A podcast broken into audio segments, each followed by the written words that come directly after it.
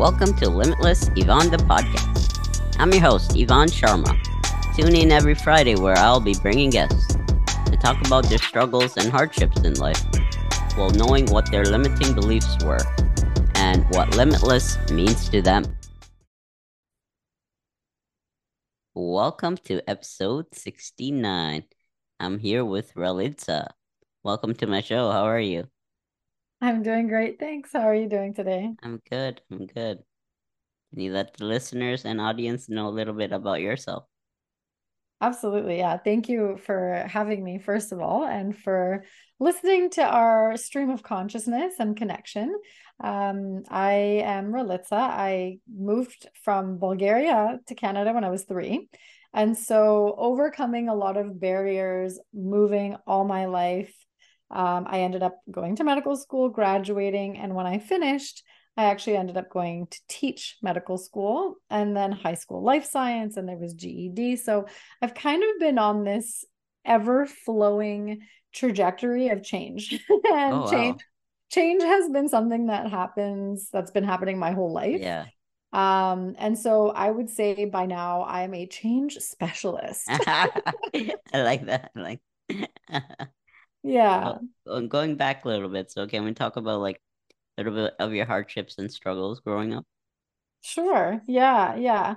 Uh, so I I've now transitioned into the career of transformational coaching, Amazing. which basically uses my change specialty to my benefit and the benefit of anyone who comes to me that I can support. Uh, but growing up, I didn't have that. I didn't have a lot of guidance, mentorship.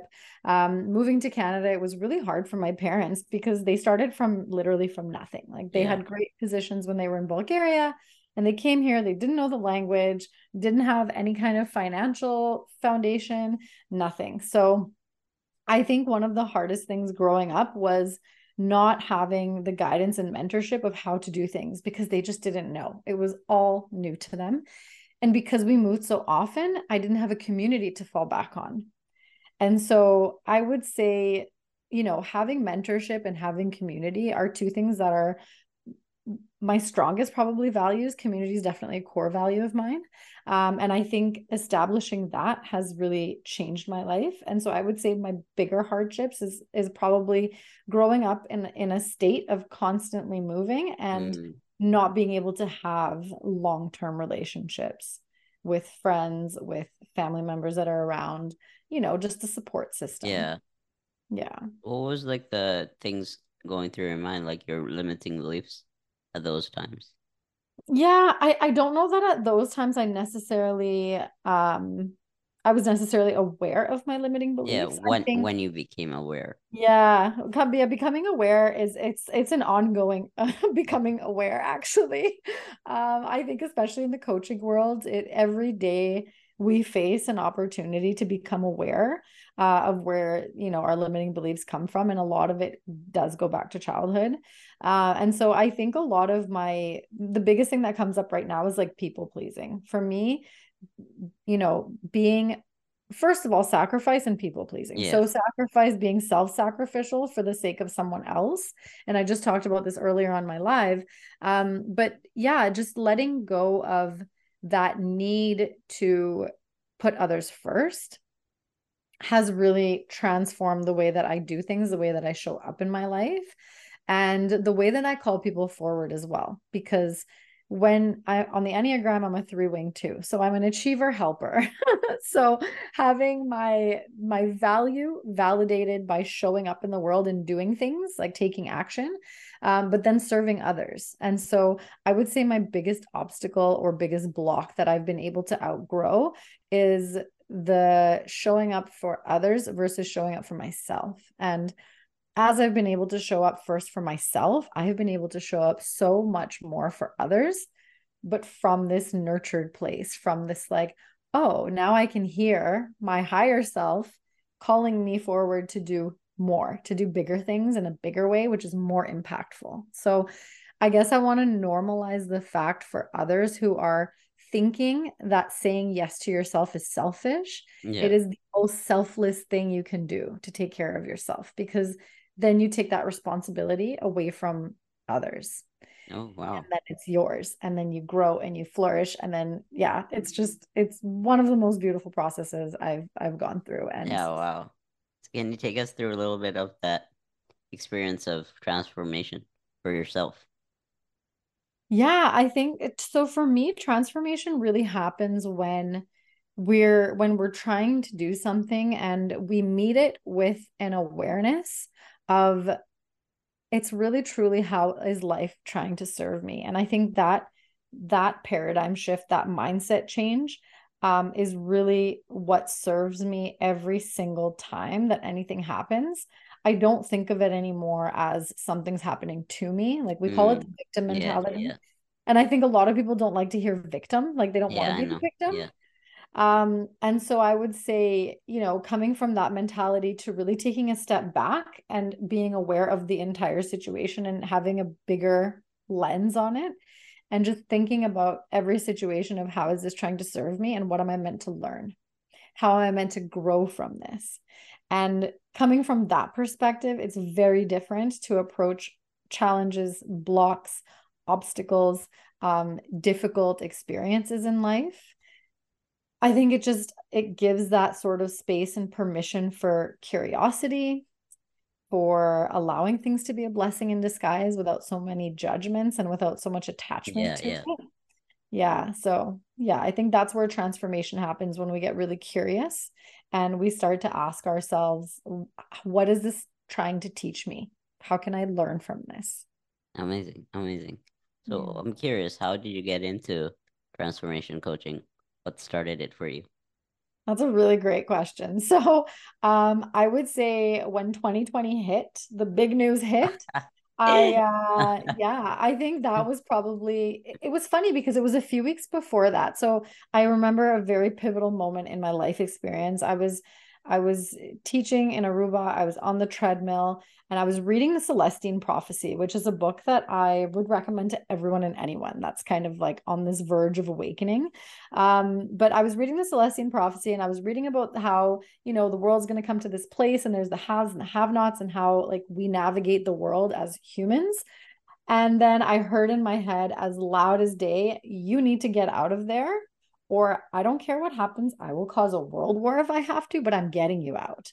And I was just about to buy a house. And so I had no interest in leaving. um, and then a week later, the pandemic was announced. And I was like, oh, okay, I need to go.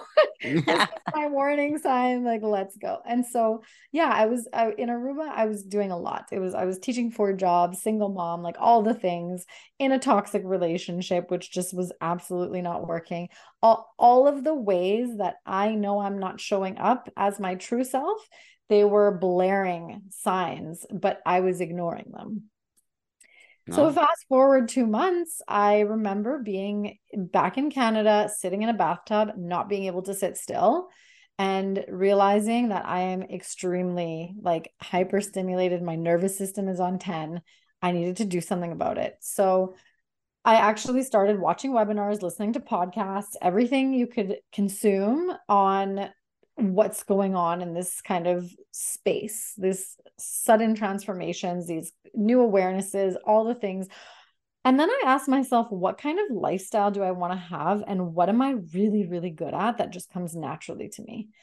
And as soon as I asked that question, it's almost like God, the universe, Mother Nature just dropped it on me. And all of these coaches started coming into my feed and on my podcast. And like everything that I heard was about coaching. And it's funny because I remember back about a year prior, one of my friends who's a lawyer said to me, You would be an amazing coach. No. And I remember hearing that and being like, Coach, like, I don't know. what, what is, is that? Yeah, yeah, yeah. That's that must be some kind of joke. Like, I'm a doctor, I'm a teacher. What are you talking about, coach? So I absolutely judged it. And now looking back, that was my biggest sign that that was my calling and that was my human condition being like, You're not ready yet. you don't see the blessing. You're not ready yet. So, yeah, I think I had to go through that valley to really appreciate and recognize truly what coaching is. And from consuming all the material, I took two different certification courses, one of them for health and life coaching, and one of them for this mastery method that goes super deep. I recognize as I stepped into myself, as I received coaching in the programs, as I was able to transform my blocks, this is so much greater of a call to healing than medical school ever was for me.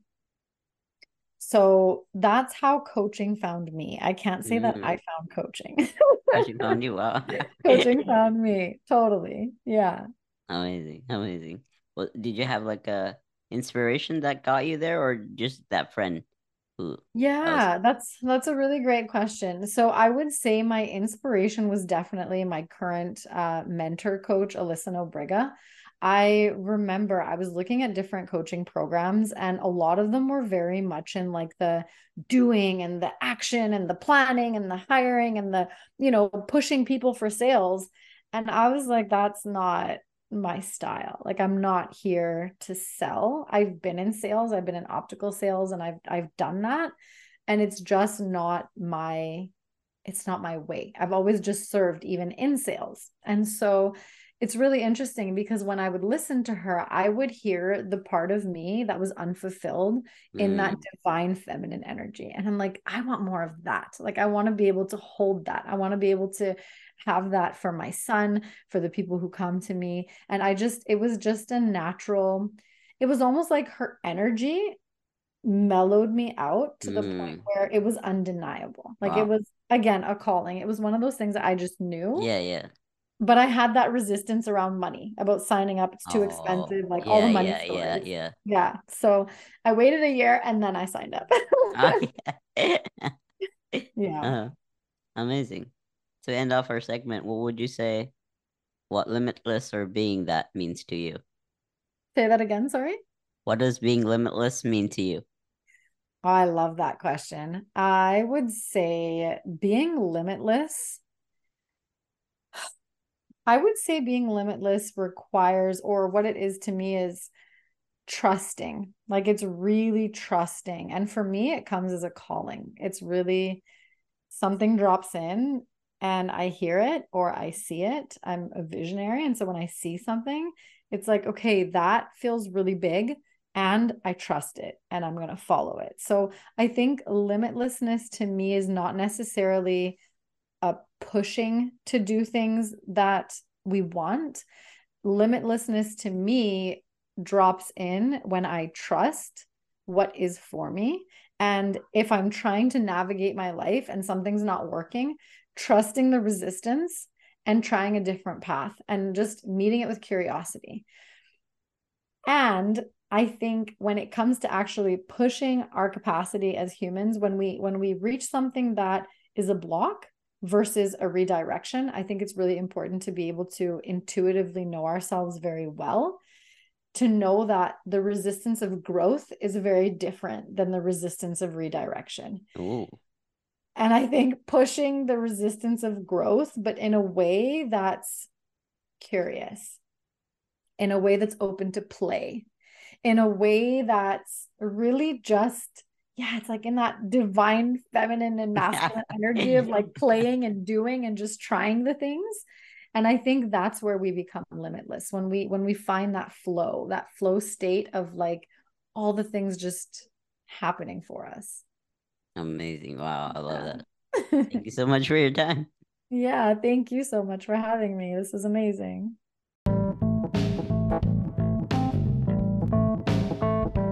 Thank you for listening to episode 69 Trusting Your Calling with Ralitza Spazanova.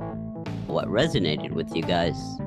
Let me know over at Instagram and tag me on your Instagram stories at limitless underscore IVAN.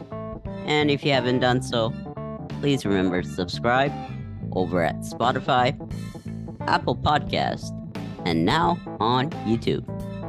And remember, stay limitless.